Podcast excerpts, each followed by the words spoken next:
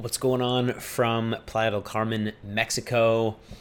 We are here with another episode of the Circle Up podcast, and I'm excited to share with you um, one of the most enthusiastic, high energy, and visionary guests that we've ever had on the show. I think if there's one thing that's clear to me about the progress we're making together, is that the quality of our guests, the ambition of the conversations that we're having on this show uh, continue to grow.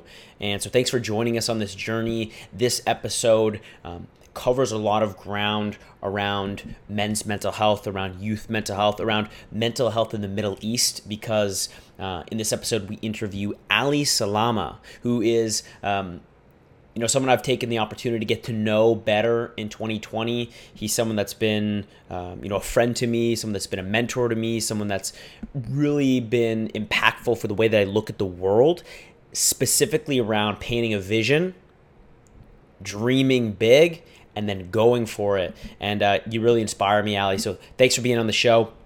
For those of you uh, who don't know who Ali is, he's going to talk about himself a little bit at the beginning, but I'll just share that Ali is the founder of Empower Mag, which is the first mental health magazine in the Middle East. Um, and in 2019, won Harvard's top seven most impactful social initiatives.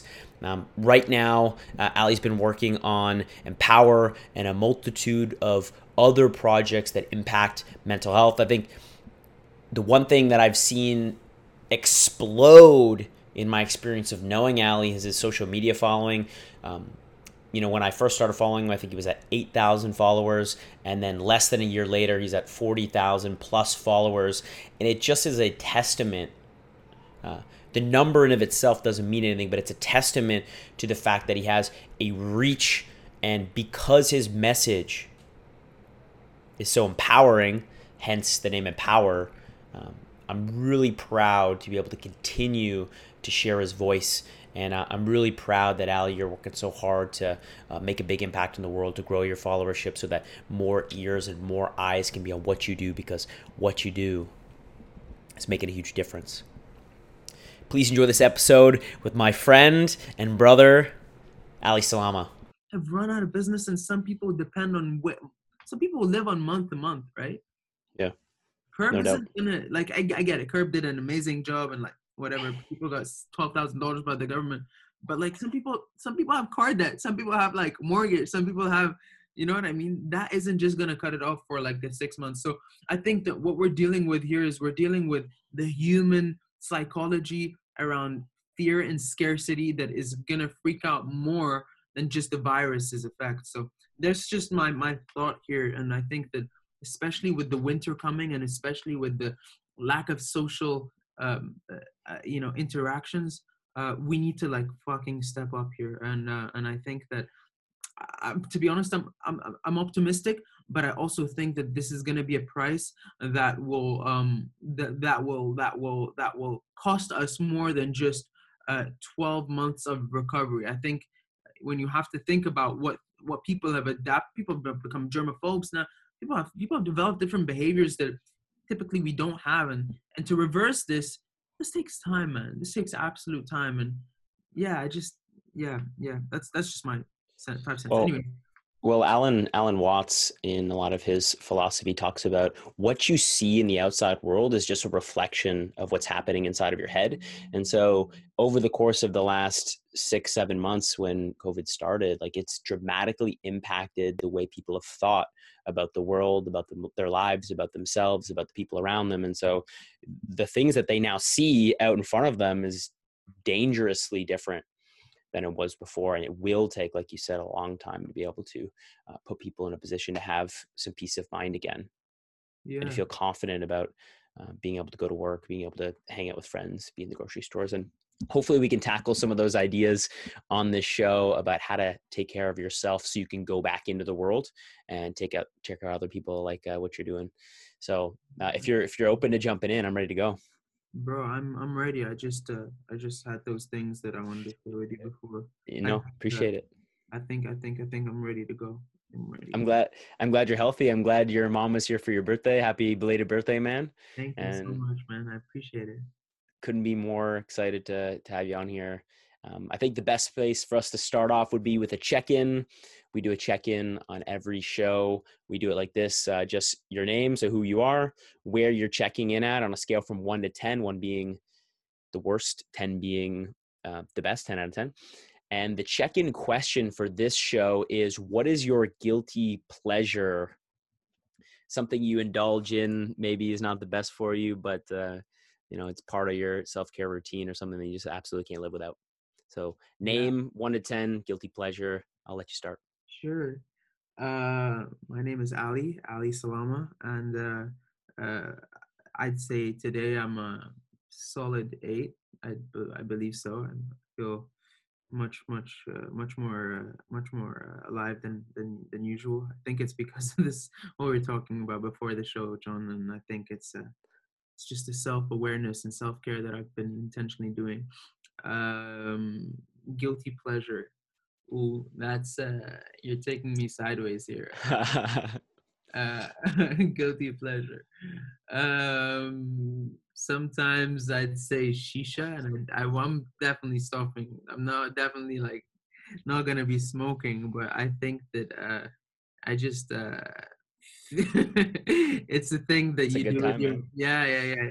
It's it's a cultural thing. Let's when put you get the boys together, when you get the amigos together. Exactly, exactly, and it just reminds me of like because me, my mom and my dad and my, my my brother they they smoke and I don't, and it's it just reminds me of home, and so I I I make sure to not really indulge, but it does feel so freaking great because you know some sentiments don't come back until you just like do something that truly messes you up.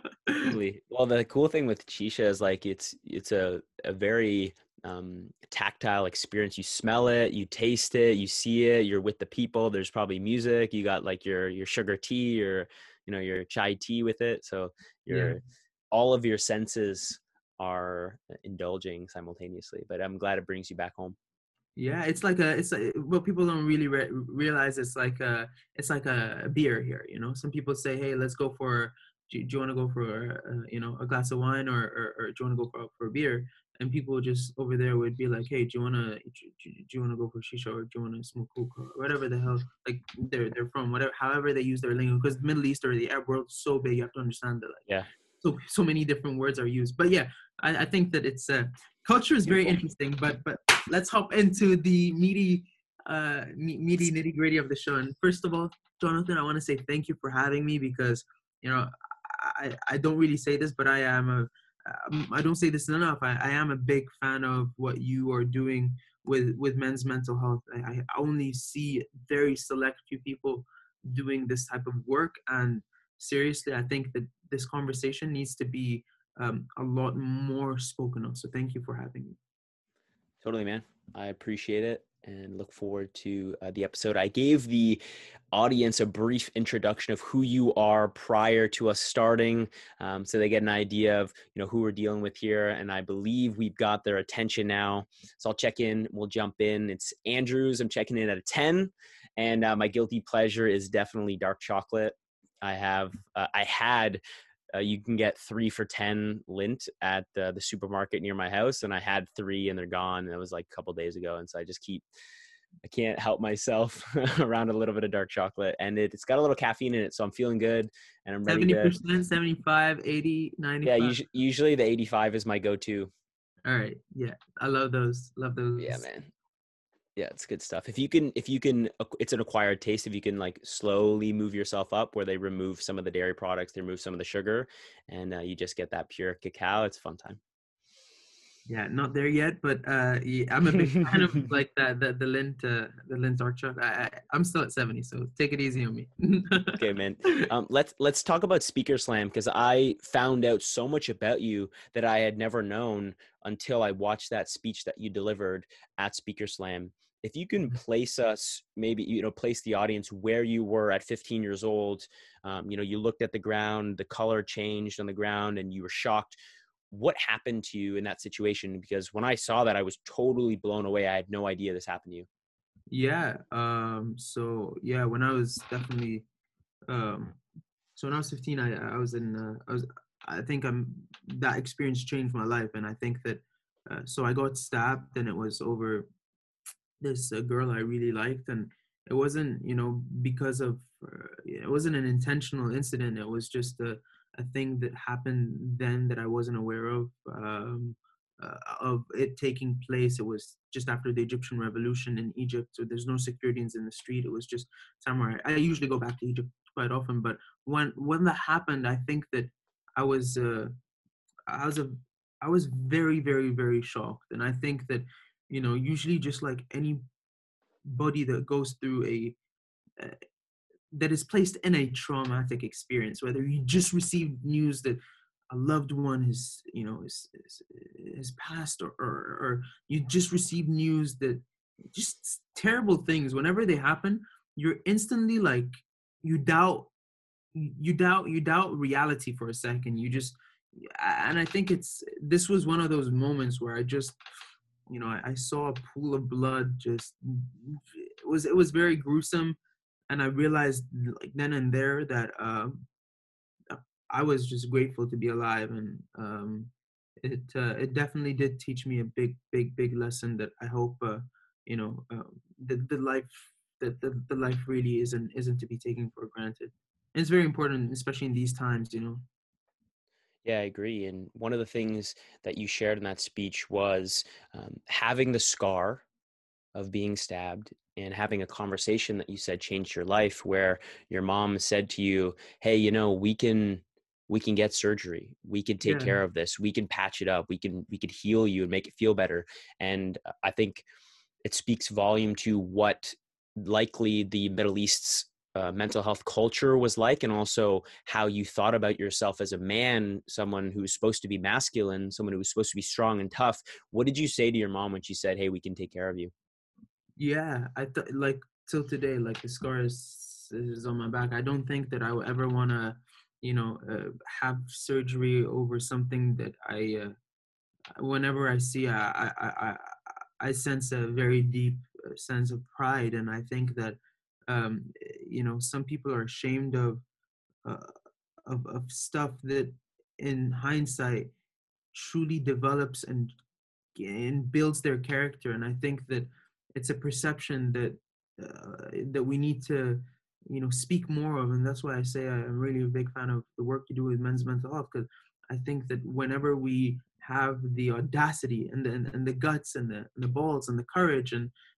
everything that you want to think about when you come to think of you know bravery um, we have to think of uh, what has made us uh, what has made us the tough uh, men that, that that we that we are. And i think that embracing and opening up uh, feelings and, and things that are are usually you know hidden under the surface or are usually you know uh, brushed off you know whether it be through surgery through makeup through whatever whatever it is whatever it is i think that when we have the the courage to to look at things for what they truly mean uh, we can see way beyond the surface and that you know can can develop uh, immense immense progress in one's mindset and it could truly uh, change someone's life and in my sense it did change my life and i became uh, you know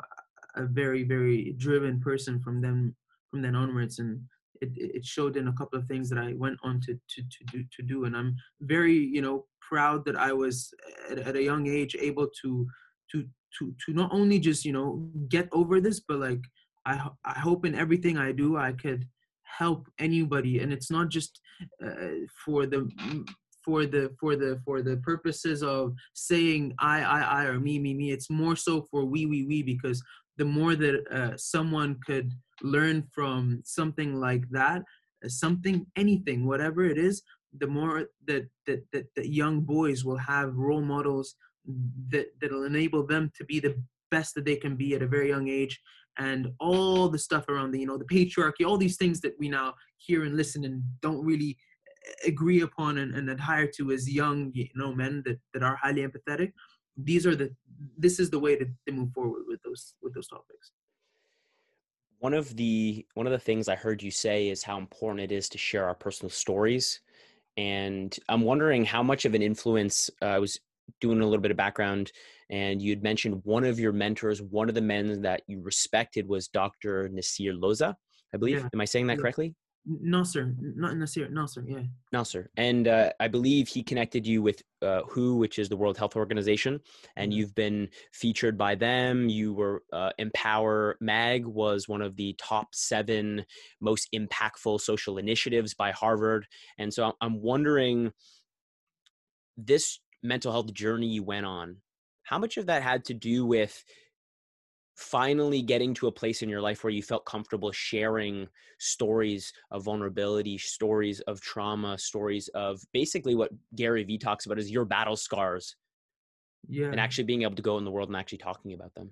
I think this is it's all been around sharing this story and it's uh you know it, it's one thing to share a story and it's one thing to empower when you share a story. You know it's some people just speak words and other people uh, you know believe their words and you feel them because they want to uh, show you that there is hope you know? And i think that when you when you share your story there's so there's a lot of owning yourself in doing it. There's a lot of power in doing it. So it's it's not a an act to put a check mark on it and then i'm done i shared my story where's my power? You're you know you're you're, you're fooling me and all this stuff. No it's it's not about that. I'm not trying to sell sell yourself you know. Sure here i'm trying to really say that when you share something that comes from a very deep place um you feel different. You feel like this no longer haunts you. You you don't ever fear um any thought that comes to your mind. And in a way you you not only allow yourself and give permission for your scars or for your trauma to to to to to, to be acknowledged because when you acknowledge that you no longer fear its existence of coming in your head like oh i thought of suicide. Oh this needs to come out of my head. You no longer have this anxiety. You're okay with it. And you know what? If you get this whenever you do because you know some things just don't go away uh, for for a long period of time until you're comfortable with yourself that storytelling and that skill set is what truly allows you to be more comfortable with yourself and that aura is is is emitted and, and this is what captivates people. People love seeing themselves in other people and and, and the moment you think you're special is the moment you truly uh, realize that when people walk up to you after you just share whatever it is you realize that we're all the same at our root core. We all struggle we all suffer. It's just not all of us feel comfortable being ourselves because of this the the shame that comes around being perfect. And i don't think that you know this this idea of perfection uh, can can be maintained or can last long you know after what we're seeing and after the the times we're living through these these times are very different than before a lot of things come to mind. I think when you talked about, you know, that shame and that feeling of needing to be perfect, I was reading a article on Empower Mag and it talked about stigma specifically in the Middle East. And so I was hoping you could tell me a little bit about what it was like growing up in the Middle East. What do mental health conversations sound like in the Middle East? How much stigma is there? Eh, I read that it, eh, you know, in that article, it comes from a Greek word, stigma, which basically means like these are the people who you don't want to associate with, or these are the people who you should try to avoid. Yeah. Um, what is what does that mental health conversation sound like growing up in Egypt, growing up in the Middle East, and uh, yeah, you know why why has that mental health conversation become so important to you? Yeah, dude, I think uh, I think I didn't mention, but it's very important to say that um, you know I came to Canada when I was uh, 17, and uh, I did I was clinically diagnosed when I was around, you know, 17. Uh, uh, no, 19. Sorry, I was clinically diagnosed when I was young. I couldn't really, really adjust here. And, and to be honest, you learn that you know it's not about adjusting. It's about letting things go in a manner and adapting. It's not really uh, adjusting because the, the people are the same around me. The, the house that I live is in the same. But when you come to think of I went through what I went through here, there has to the transformation that I went through was in my mind.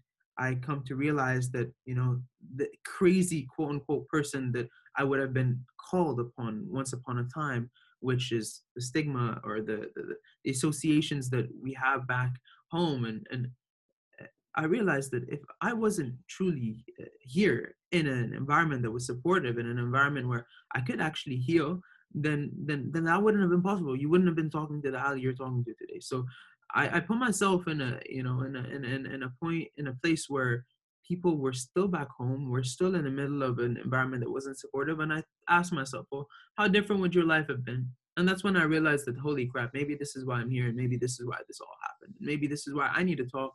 And maybe this is why sometimes I don't think that what I've done is enough. And I think that, like, uh, you know, I need to speak in a different manner. I need to reach people differently. If you realize on Instagram now I post Arabic, I never really used to post Arabic. I realized that people, you know, don't need to hear me talk in English. And, and, and even though I'm a great, you know, communicator in English, maybe I need to become a great Arabic communicator and that needs time. So my point here is saying that I've just started this journey because I realized how privileged I was. I realized that that in the Middle East, I would have been blacklisted. Just like when I spoke at the World Health Organization, people didn't know that like the, the 90 Arab journalists that were the top journalists in the Middle East and North Africa region that were there in a World Health Organization workshop was invited to simply eh, change the change change the perception of mental health reporting in the way that they report mental health incidences. And the world health organization brought me in to sort of uh, be a, a, a, a, a, a, not, not a moderator, but as a guest. And they didn't say why they brought me in as a guest until the last day when I was hanging out with all those reporters and having, you know, dinner, lunch with them and joking and, and you know, shooting the shit, grasping their banter. And there I was the last day. I stood up and said, well, this is my story. And everybody just jaw dropped like, holy crap, you're someone that could have been someone we just wrote about, but we could you could marry our daughters, you know, you could have been, you know, you could have been one. And that's when they realized that this is when I realized my true purpose. My true purpose was to make sure that, you know, anyone that was ever blacklisted can have a second chance at life. Because I think that the privilege that I have by being in Canada it shouldn't shouldn't just be mine. It should be a lot of other people. But ignorance uh, sometimes doesn't allow that to happen. Yeah thanks for sharing that story. That's really powerful them seeing you right? They're hanging out with you for a weekend conference um, laughing joking hanging out. You're well adjusted. You're confident. Um, you care about making a difference in the world. And then all of a sudden they hear all the background story of hey i'm i'm someone that you would write about. I'm someone that's been diagnosed with a mental illness. And i still um, am taking ownership of my life and i've found the techniques and tools and strategies that i can use to be able to thrive with my mental health regardless and uh, i can i can go out and kick ass in the world and so that's a hugely inspiring story. A lot of people listening who uh, may have been diagnosed with a mental illness in the past who are men struggling with their mental health, whether it's because they're lonely or their financial livelihood has been impacted by COVID or for whatever reason they've experienced trauma like you and I both have in our lives and are now in a place where they're in the basement um, and they don't know who to reach out to, who to call to. It's really, really valuable to have stories like yours. Yeah, um, thank you. So I, I appreciate you sharing. And I must say that, you know, in the midst of all this, you know, I just want to say one thing before we move on to our next point is that always, always, always go back to basics whenever things are so rough because no matter how like high you know even sharing the story doing this amazing thing and i'm sure we both you know have done everyone listening has done something really that they're proud of but things have to sometimes when you take them to yourself, you have to go back to basics and whatever that baseline is for you, you know, when everything is canceled out. I, I tell myself this as I'm saying it out loud because this is what I've been actively doing. And I know as we go into the next segment, we're going to talk more about, you know, uh, how can we truly uh, manage manage our well-being in this given situation. Yeah, let's let's dive further into it and let's just say, would you be open to sharing when you really were at your lowest? And what that yeah. looked like for you, what it sounded like, what it felt like, where were you, who was around you? Yeah, hundred percent. I, I was in this room actually, um, and, and I just seriously couldn't uh, couldn't see tomorrow. I couldn't see I couldn't see tomorrow. I actually had to lock all the, the windows here, and uh, I was uh, I was I was scared of jumping. To be honest, I, am not gonna lie. I was scared of jumping. I was scared of uh, doing something uh, you know that at the time I felt that would would have been you know stupid uh, because I wasn't uh, I was when whoever thinks of things that they never think of before, they start to fear themselves, right? So whenever you fear yourself, you realize that you've kind of lost a little bit of control over your mind and and and and when you when that starts to happen you start to take precautions as if you know you're battling some sort of war or some sort of enemy and the enemy and is you in are. you.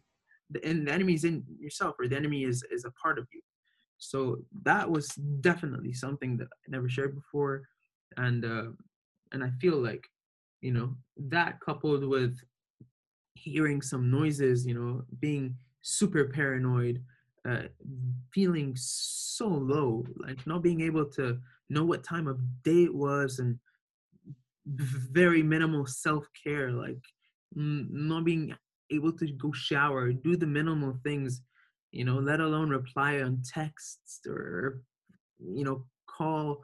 At, the, at that time, I was only speaking to my mother, but even that minute or two Just seems like an insurmountable. Yeah, it was hard it was definitely hard and i that's that's what pushes me to do what i do you know it's not definitely a, a cinderella story and i don't think it, it, ever will but it's an important story and it's not my story it's everyone's story right and i think that um i truly didn't even think that this was possible jonathan to feel this low i mean i was an athlete i still am and uh, you know i used to make fun of people that you know eh, you know felt like that and i would see this as weakness. And until it happened to me, I seriously, seriously, seriously start to think that the most and the people that get over what they get through are the strongest people in the world. And I seriously started to see Michael Phelps as a different person after you know seeing all his work in mental health and starting to see you know a lot of what Gary you know he says you know just not being too happy, not being too sad, just no matter how far you go in life, just having this you know I'm okay. Uh, that this this this this this this equilibrium because this is when you have the most uh, emotional control uh, and i think that this is something that i've come to learn over the time but going back to again that point the only thing that i i wanted to mention was um, that during that time i i i, I wish i i um I, I wish i sought help uh, I, I i sought help earlier because i was still thinking about what other people would think of, even though I knew I needed it, but I still couldn't get over the um, the, the, the the reputation and all these things that people were gonna say. And, and to be honest, if I really look back, like who are the people that were gonna you know uh, how much of an impact would that have mattered now four years later zero i was not putting things right together and uh, if anyone hearing that you know needed to hear that i hope that you know if if if there is a time please uh, please please understand that you are you come first and uh, whoever's important will, will will always be your, your number one supporter and whoever isn't uh, you know doesn't deserve uh, the, the most beautiful or, or the best you because uh, that's just the way life is there's so much wisdom in what you shared there, man. So first of all, thank you for being vulnerable for our audience. And um, one of the one of the behaviors we try to advocate for at jack.org, which you are also a, a collaborator with and an advocate for, and I uh, admire the work that you've done with them, is help seeking behavior. Is when you're struggling, when you're in crisis, that is the time where you need to know who are the people that you can reach out to or who are the people that you feel comfortable reaching out to because in a crisis situation it was as you described you don't feel a sense of control. Things do not become uh, rational and practical anymore. They become very irrational and you lose that sense of control. And so knowing that you already have these outlets to reach out to when you need it is so important. Like help seeking behavior is one of the the major pillars to what we do at Jack.org and helping people be there for each other and be there for themselves. And so I appreciate you sharing how that was important to you.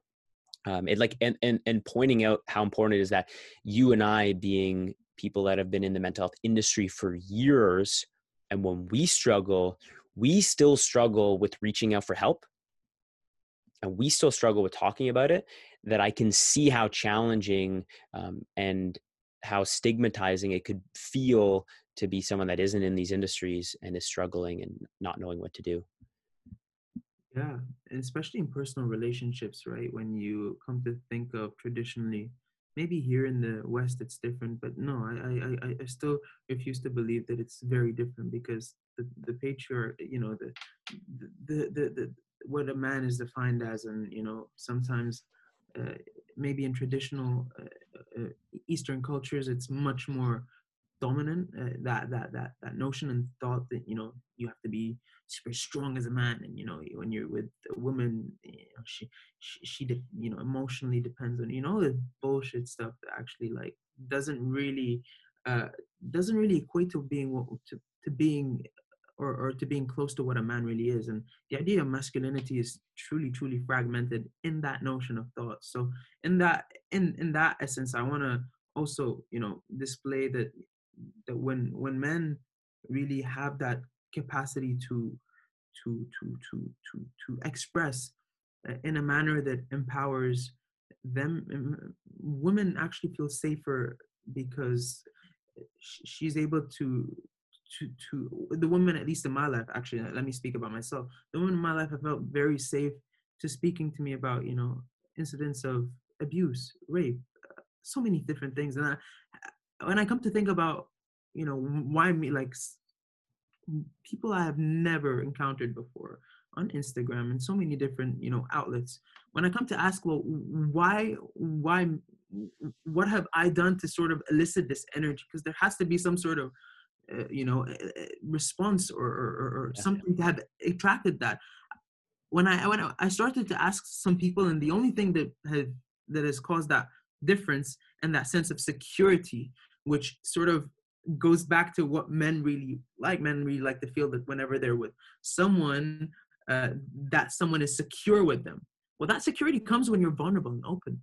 So it's a, it's a very double-edged sword that just needs a little bit of you know fine tuning. And and I think that once we get that right and understand that you know feeling deeply is is such a beautiful thing only when we when when we truly know the the, the strength of harnessing the power of emotions and the power of of, of, of expression that's exactly to the letter what circle up is about and uh, in your speech when you were talking at the we were talking about that speech at the very beginning you talked about toughening up as almost like a, a persistent theme throughout and like that was something that you carried with you is like my identity as a man is someone that needs to toughen up and that's almost synonymous exactly with what we talk about in circle up which is don't man up circle up right? When you feel like uh, it's really getting challenging when it's really getting struggling when you're really in the basement and you don't know what to do um, go back to the basics like you said start surround yourself with the circle of men that you can lean on that men that you can open up to vulnerably share what's happening in your life and those men actually give a fuck. Yeah. And they're invested in your growth they're invested in you doing well and uh, getting back on your feet so you can go back out and be a leader in your community like that's the whole point if you if you toughen up and bottle it all up um, it's like a pressure cooker. Yeah. And you don't last you know and i think that you know whether whoever is listening to it you you don't want to just have uh, two three great years uh, you know recovering. You want to have a life full of greatness and that life depends on the quality of your relationships. And and and and the most beautiful thing is that's always always always available to you. Like that is that is a decision and it doesn't you know it doesn't that decision isn't um, isn't so far away. It's it, it, starts by today and it starts by a message. Hey how are you? I'm just i just want to ask about you know how you're feeling and how you're doing. And suddenly becomes a reciprocal thing and suddenly hey do you want to just hang out tomorrow for a beer or for coffee or something and then before you know it you realize that you both you know have had something that was going on in the past month or and you bond and then you know life happens and that's how you start to develop a meaningful relationship. It's it's when you truly look beyond a, a, a human being and i think that what you what you guys are doing circle up is great and uh, i think that should seriously be a fundamental uh, a fundamental core educational uh, lesson in, in in whether it's uh, high school or elementary school. I just think that these things right now, with the statistics that are that are going on in the world, with uh, you know depression being the leading cause of disability in the world, and with with all that the world is going to see in the aftermath of uh, the pandemic, the coronavirus pandemic, it is just only going to be much more needed. And, uh, and, and I hope that we can, you know, help in, in any way speaking of helping any any way, I got two kind of directions that I want to take this kind of this last section here. Uh, one is to talk about on the other side of this experience that you had how do you build yourself back up after, after that? Like how what are you mentioned that go back to the fundamentals. So i want to find out a what are those fundamentals for you? And then the other side i want to talk about your friend lisa um, because your friend lisa reminds me of what we do at circle up which is we we take care of each other we're there to support each other and and i was reading your instagram uh, getting to know you a little bit better and she sounds like someone that really is an exemplary example of how to be there for someone. So I want to talk about both those ideas.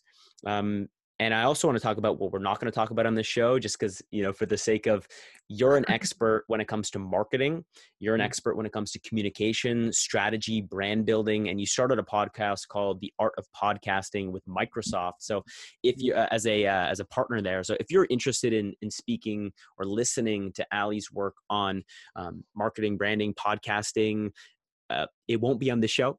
So go check out his podcast, Art of Podcasting, and um, if you want to say anything about that really briefly go ahead and then i'd love yeah, to i think that like one of this one of the side projects i love doing is is sharing you know uh, sharing a little bit of my strengths with, with with with with whoever i can and i think so the art of podcasting is a is a, is a two to three month project i'm running with microsoft and it's a it's it's podcasting 101 for those that want to build their personal brands understand the power of podcasting you know just as what jonathan is doing here he's building a great community with circle up um, and i think that everyone has the potential to use their voice whether they are a professional whether they are a, an advocate of something whether they are a family. Heck you can have a podcast for your family and just sure. share great things you know what i mean? Like yeah get to know your parents a little bit better. When it was last time you had a really deep conversation ask them about what it was like in the 50s or what it was like in the 60s right? There's there is no way there is no way of doing uh or there's no way of podcasting but i truly believe that it is a great community building exercise. So we'll leave that there. I actually have empathy always wins which, which i really want you to be on uh, later uh, on the show uh, jonathan. This is the sure. exclusive you know uh, youth leadership and and and uh, and and, and uh, men, uh, leadership podcast on community building and empathy. And I, I, truly believe that the next generation of the strongest leaders in the world will be the ones who will deploy empathetic leadership to the T. And this is something that is not, uh, we aren't born with it. I think when you do your exercises with your community and circle, up you will develop empathetic skills. You will learn how to be uh, empathetic and see other people's uh, world vision uh, by just listening active listening. There's so many things that make someone a much more effective leader and these are the types of leaders this world needs now. So empathy always wins is is definitely a, a show for for for for those that want to link mental health with with leadership but um, if we're gonna go to the point and discuss, um, you know, how do you go back to the foundations, and and what does that look like for me? Um, you know, this summer was a very tough summer, and uh, I speak, of course, uh, I, I, I speak of myself, and and I realized that I haven't felt that low and since being diagnosed for sure for sure for sure I I take regular breaks off of social media. I got into this vicious circle of smoking cigars every day. I got into, and I'm an athlete, so like I I I I, I usually instead of indulging in temporary or instant grat instantly gratifying things, I would spend an hour spend an hour or two at the gym and get better uh, or, or, get well let's just put it that way and feel much more fulfilled. So when i realized that i'm slipping and i'm you know i'm, I'm slipping on those things that was when i uh, realized uh, well how does it what does it mean to go back to basics? So if you're if you're slipping on things that you don't usually slip you know on and you're also feeling that hey i just need to you know take a checkpoint here and and just check my check check on myself and and see am I really fulfilled with, with, with what I'm doing here and, and how I'm living my day to day. that's that's what I did a couple of weeks ago, and I realized that okay, well, what what makes me happy? What makes I remember a time where I felt very, very, very confident and very fulfilled. What did that feel like? What was I doing? What was my eating regimen like? What was my work schedule like? What was all the what were all these? What yeah. was my? How do I get back to what worked? Exactly, exactly, and that for me was, uh, you know, working out, uh, working out on a consistent basis, eating very clean, staying away from you know drugs. Um, you know, if it was an occasional shisha, I'd have a shisha, whatever that was. But nice. it was just going back to basics. It was all about having a morning routine, having structure in my day, and making sure that I had control over things I could control. And if I could do that now, I would just write in my journal that this was a great day, and I I I, I actively intentionally think about what I did today, whether it was you know whatever that was that I just mentioned, and I make sure that every day is a small win, and I make sure that I record those wins because uh, you, if you intentionally do effort and you do not acknowledge that effort to yourself, uh, you then dive in a deeper spiral. So you have to take yourself by the hand of a baby or a kid walking, and you have to, you, you know, parent yourself there and and be so compassionate with yourself i one thing I don't emphasize when I say all this is that I'm making sure that this is the most important step of the way is understanding that this isn't a linear stage. Like you will fuck up on days, you will uh, let into your desires some days. Some days you'll you'll drink heavier, you'll smoke a bit heavier. Yeah, but grab the cigar. Exactly, you'll grab the cigar uh, on on days. But the most important thing is to be compassionate. Understand that you are human and that makes you so humble whenever you achieve something great down the line and that's that's why we do what we do there's a lot of a lot of gold in there and a lot of parallels i'm not sure if you ever did the jack.org uh, speaker training but there's so many parallels in the way that we communicate to students what is mental health and how to take care of yourself like one of the big ones is checking in with yourself. That's why I check in at the beginning of the episode. If you're a you know seven six, then we're, we'll talk about that. What's going on with you? And I'm glad you're an eight. I'm glad you took that social media break. You saw your mom. You get to hang out with her and build uh, you know fill yourself back up. So that that practice of um, I don't how do you do that? Is it is it journaling? Is it just like maybe standing in front of the mirror? What's a way that our audience and our listeners who um, they're not sure how they're doing right now, uh, but it you know today would be a good opportunity for them to check in with themselves yeah i i definitely definitely definitely whenever it's it's looking like a five or a four or even a, a six i definitely take a journal and, and write exactly how i feel. And uh, i just write everything. I write why i'm not satisfied with myself. All right what i can change. All right what i can't change. And i write you know well if i could change this and this and this and then my control then i'll definitely feel like an eight or a nine right? And then i say okay well how am i going to put a realistic time frame for me to you know get back and you know when you when, when, when you choose yourself and when you when you work on yourself there's no better feeling than that. There's absolutely and this starts with an intention to do so with a realistic you know mindset that you have chosen yourself. It starts from that moment you take the pen and you put that pen onto the paper and you sign it off with your own signature. That's what i do every single night I love that, man. It it reminds me of sometimes you don't have this, you don't have a listening ear. Like I don't always have my roommate there where I can word vomit or or tell him what's going on in my life. Sometimes putting pen to paper is just as valuable. And like as an example, one of the things, one of my biggest pet peeves that prevents me from sleeping deeply and soundly is I have a thought like call Ali tomorrow and I don't write it down because if I don't write it down, it's like, will I even do it? Will I remember? And so by just taking your thoughts and like you're saying, it's how I feel, um, what I can change, what I can't change, just anything that's going on, any thoughts you're having. Instead of overthinking them, just put them on paper. And once you see them there, you realize it's not all that serious. Yeah. And uh, I think it's very healthy to see what you're thinking of, no matter how dark or, or, or, or shameful it is.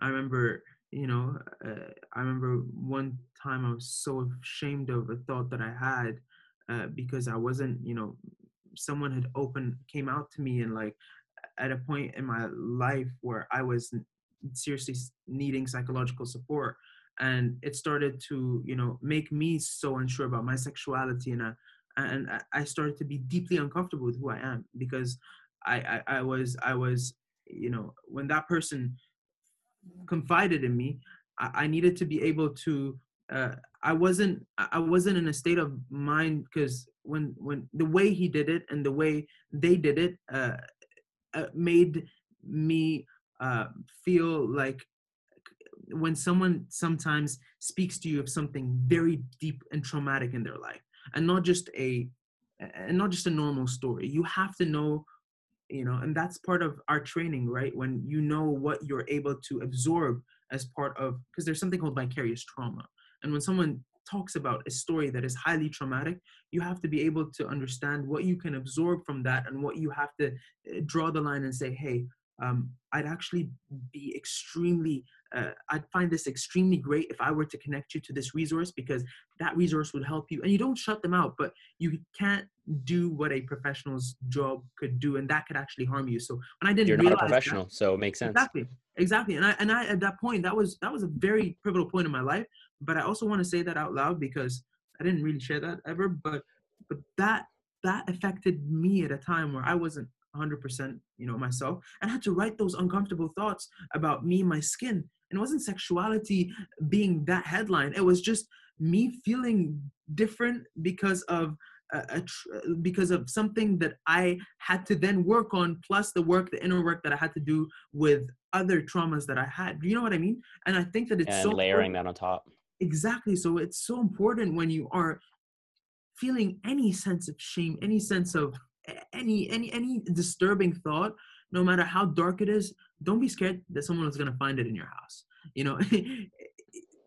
Write that down because that made all the that that that sped up every single uh every, every single hardship i went through that sped up the recovery process and it and it and it, and it helped a lot. So if that really helped i hope i hope it did. Yeah there's two things that that come out from that is uh, the first bit, which we were talking about, is journaling, writing things down, having conversations about what's happening in our head, rather than letting them just echo, like be an echo. Uh, Alan Watts has an analogy. I just want to share it briefly, where he talks about anxiety being like taking a speaker and a microphone and putting them close together, and you get that resonance where it starts to echo, and the closer it gets, it echoes more and more. When we are experiencing anxiety and overthinking, when we don't speak them into the space with listeners and we don't put it on paper, it just echoes louder and louder. And the second that you open up, uh, you let the lid off the pressure cooker, the pressure is relieved. Uh, released. And so I want to encourage everyone journaling is a phenomenal practice and a help seeking behavior. And so when you have a, a, space to be able to share, like Ali and I having a conversation, I remember we had a conversation a couple months ago. We've had many, some about Circle Up, which I appreciate you helping us grow that brand, and then some just about like hey you know i've been smoking too many cigars and i don't want to do that anymore. And uh, like those those types of conversations stay with me because it it reminds me that if hey if ali can tell me that's something he wants to work on then what is it that i've been holding in myself feeling like i couldn't share? Yeah. I really appreciate that and uh it just shows you that sometimes you know looking strong on the outside is is is, is a is perceived differently when we see people on social media or wherever even in real life we don't really know their stories until they uh, they truly, truly, truly show us a different version. So it's a, I know it's a very cliche thing, never judge a book by by by its cover, but uh, it's something that you know we often need a reminder. I agree, man. Trite is usually trite for a reason, so I like cliche statements. Uh, the mm. last thing I'll finish off here is um, you talked about someone sharing something traumatic with you and that being very difficult to hold space for um, you, you called it i think it was visceral vicarious trauma. Vicarious trauma and uh, jack.org has five golden rules for being there for someone and one of them is know your role and so someone that's not a professional and someone that you you ask yourself you know what's my current state of my mental health? Am i healthy enough? Am i in a position to be able to support this person or does it make more sense to connect them to professional help which you should be um, if people are struggling? So i appreciate you bringing that up and if anyone's interested in how to have uh, more empowering mental health conversations I, I, highly recommend that you check out empower mag. I saw some great stuff on there and also jack.org they've got an amazing website called be there on how to be there for people and i want to round off this show with one last story if you don't mind sharing the story of lisa. You mentioned um, you know you were just having a, a hard time and she showed up at your door and you had a day together yeah, yeah. Look, I think Lisa is, you know, she's one of the uh, most uh, caring people I- have met. and I remember that uh, you know it, my uh, before a month actually no three weeks before that speech that you mentioned about speaker slam uh, my granddad passed away and uh, i uh, i just sometimes i'm the type of person that doesn't i haven't felt grief in years. I don't really you know thank god i haven't had a, a loss very you know prior to that don't really have many losses. And uh, that was very that hit very differently. So i you know i i, I think i just took some space off and and uh, lisa showed up at my door with with my favorite chipotle uh you know eh, takeout. And uh it just made my day you know? We just watched you know kevin hart's documentary for the entire day. Nice. and we did nothing. We just she was there. She i never really had someone there and understanding what being there means because I never, you know, even when I went through my experiences coming to Canada like years earlier on, no one was there there, you know, it was a phone call, but like being physically there, there's a sense of security that um, even me, you know, is, is someone I'd say an alpha type man. I, I never really thought, never really understood what that means. And that just goes back to what I was telling you about, you know, when I was an athlete and I trained nine times, ten times a week, and you know, when I hear dep- the word depressed and all these things were just a sign of weakness, and now I understand what you know grief and, and, and what being there means because I needed it, and even though I didn't know I needed it, but until you experience the need of needing something you start to change and i think it humbles you so that was my experience you know with with lisa's story because that was a fundamental change in the way I, I, I perceive friends and the way I perceive friendship and being there. And sometimes you just need to shut up and just show up. That's it. Yeah, I, I was about to say like there's very few things that say I care about you than showing up in person. Yeah. It is it's tough to do. It's tough to do that right now, and she did that for you. So that's that's beautiful, man. Thanks for sharing that story. And for those that are thinking about how do I be there for myself, how do I be there for others, I encourage you to share this podcast and check out uh, Empower Mag. Check out BeThere.org with Jack.org. Um, before we close off this show, uh, one last thing I wanted to share is I feel bad for the the the podcast listeners that aren't seeing this on YouTube because they don't get to see how nice both our hair looks. Um, but uh, uh, any any last any last words of wisdom? Anything that's on your heart that you want to share with our listeners before we tune out? Um, I just want to share that uh, you know sometimes we really struggle uh, within ourselves because we want some things like right now. We want we want we want a financial burden. We want a sign. We want the dream right now. We want something to change urgently, and that causes so much stress. Um, something that I always, always think about what is what would my life look like if I had everything that I wanted? You know, whether that would have been whatever that was. It was the partner, the security, whatever whatever way you define security or whatever the way you define peace or happiness. And I like to think about things, I like to reverse engineer things.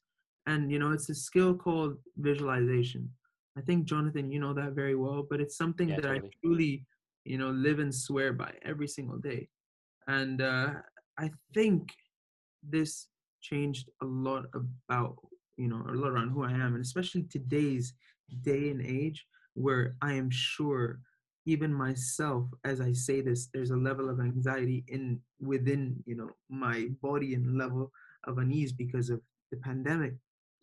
But i deploy this skill every single every single moment. And whenever i feel like there's an unease i remember yesterday i was breathing deeply before i sleep.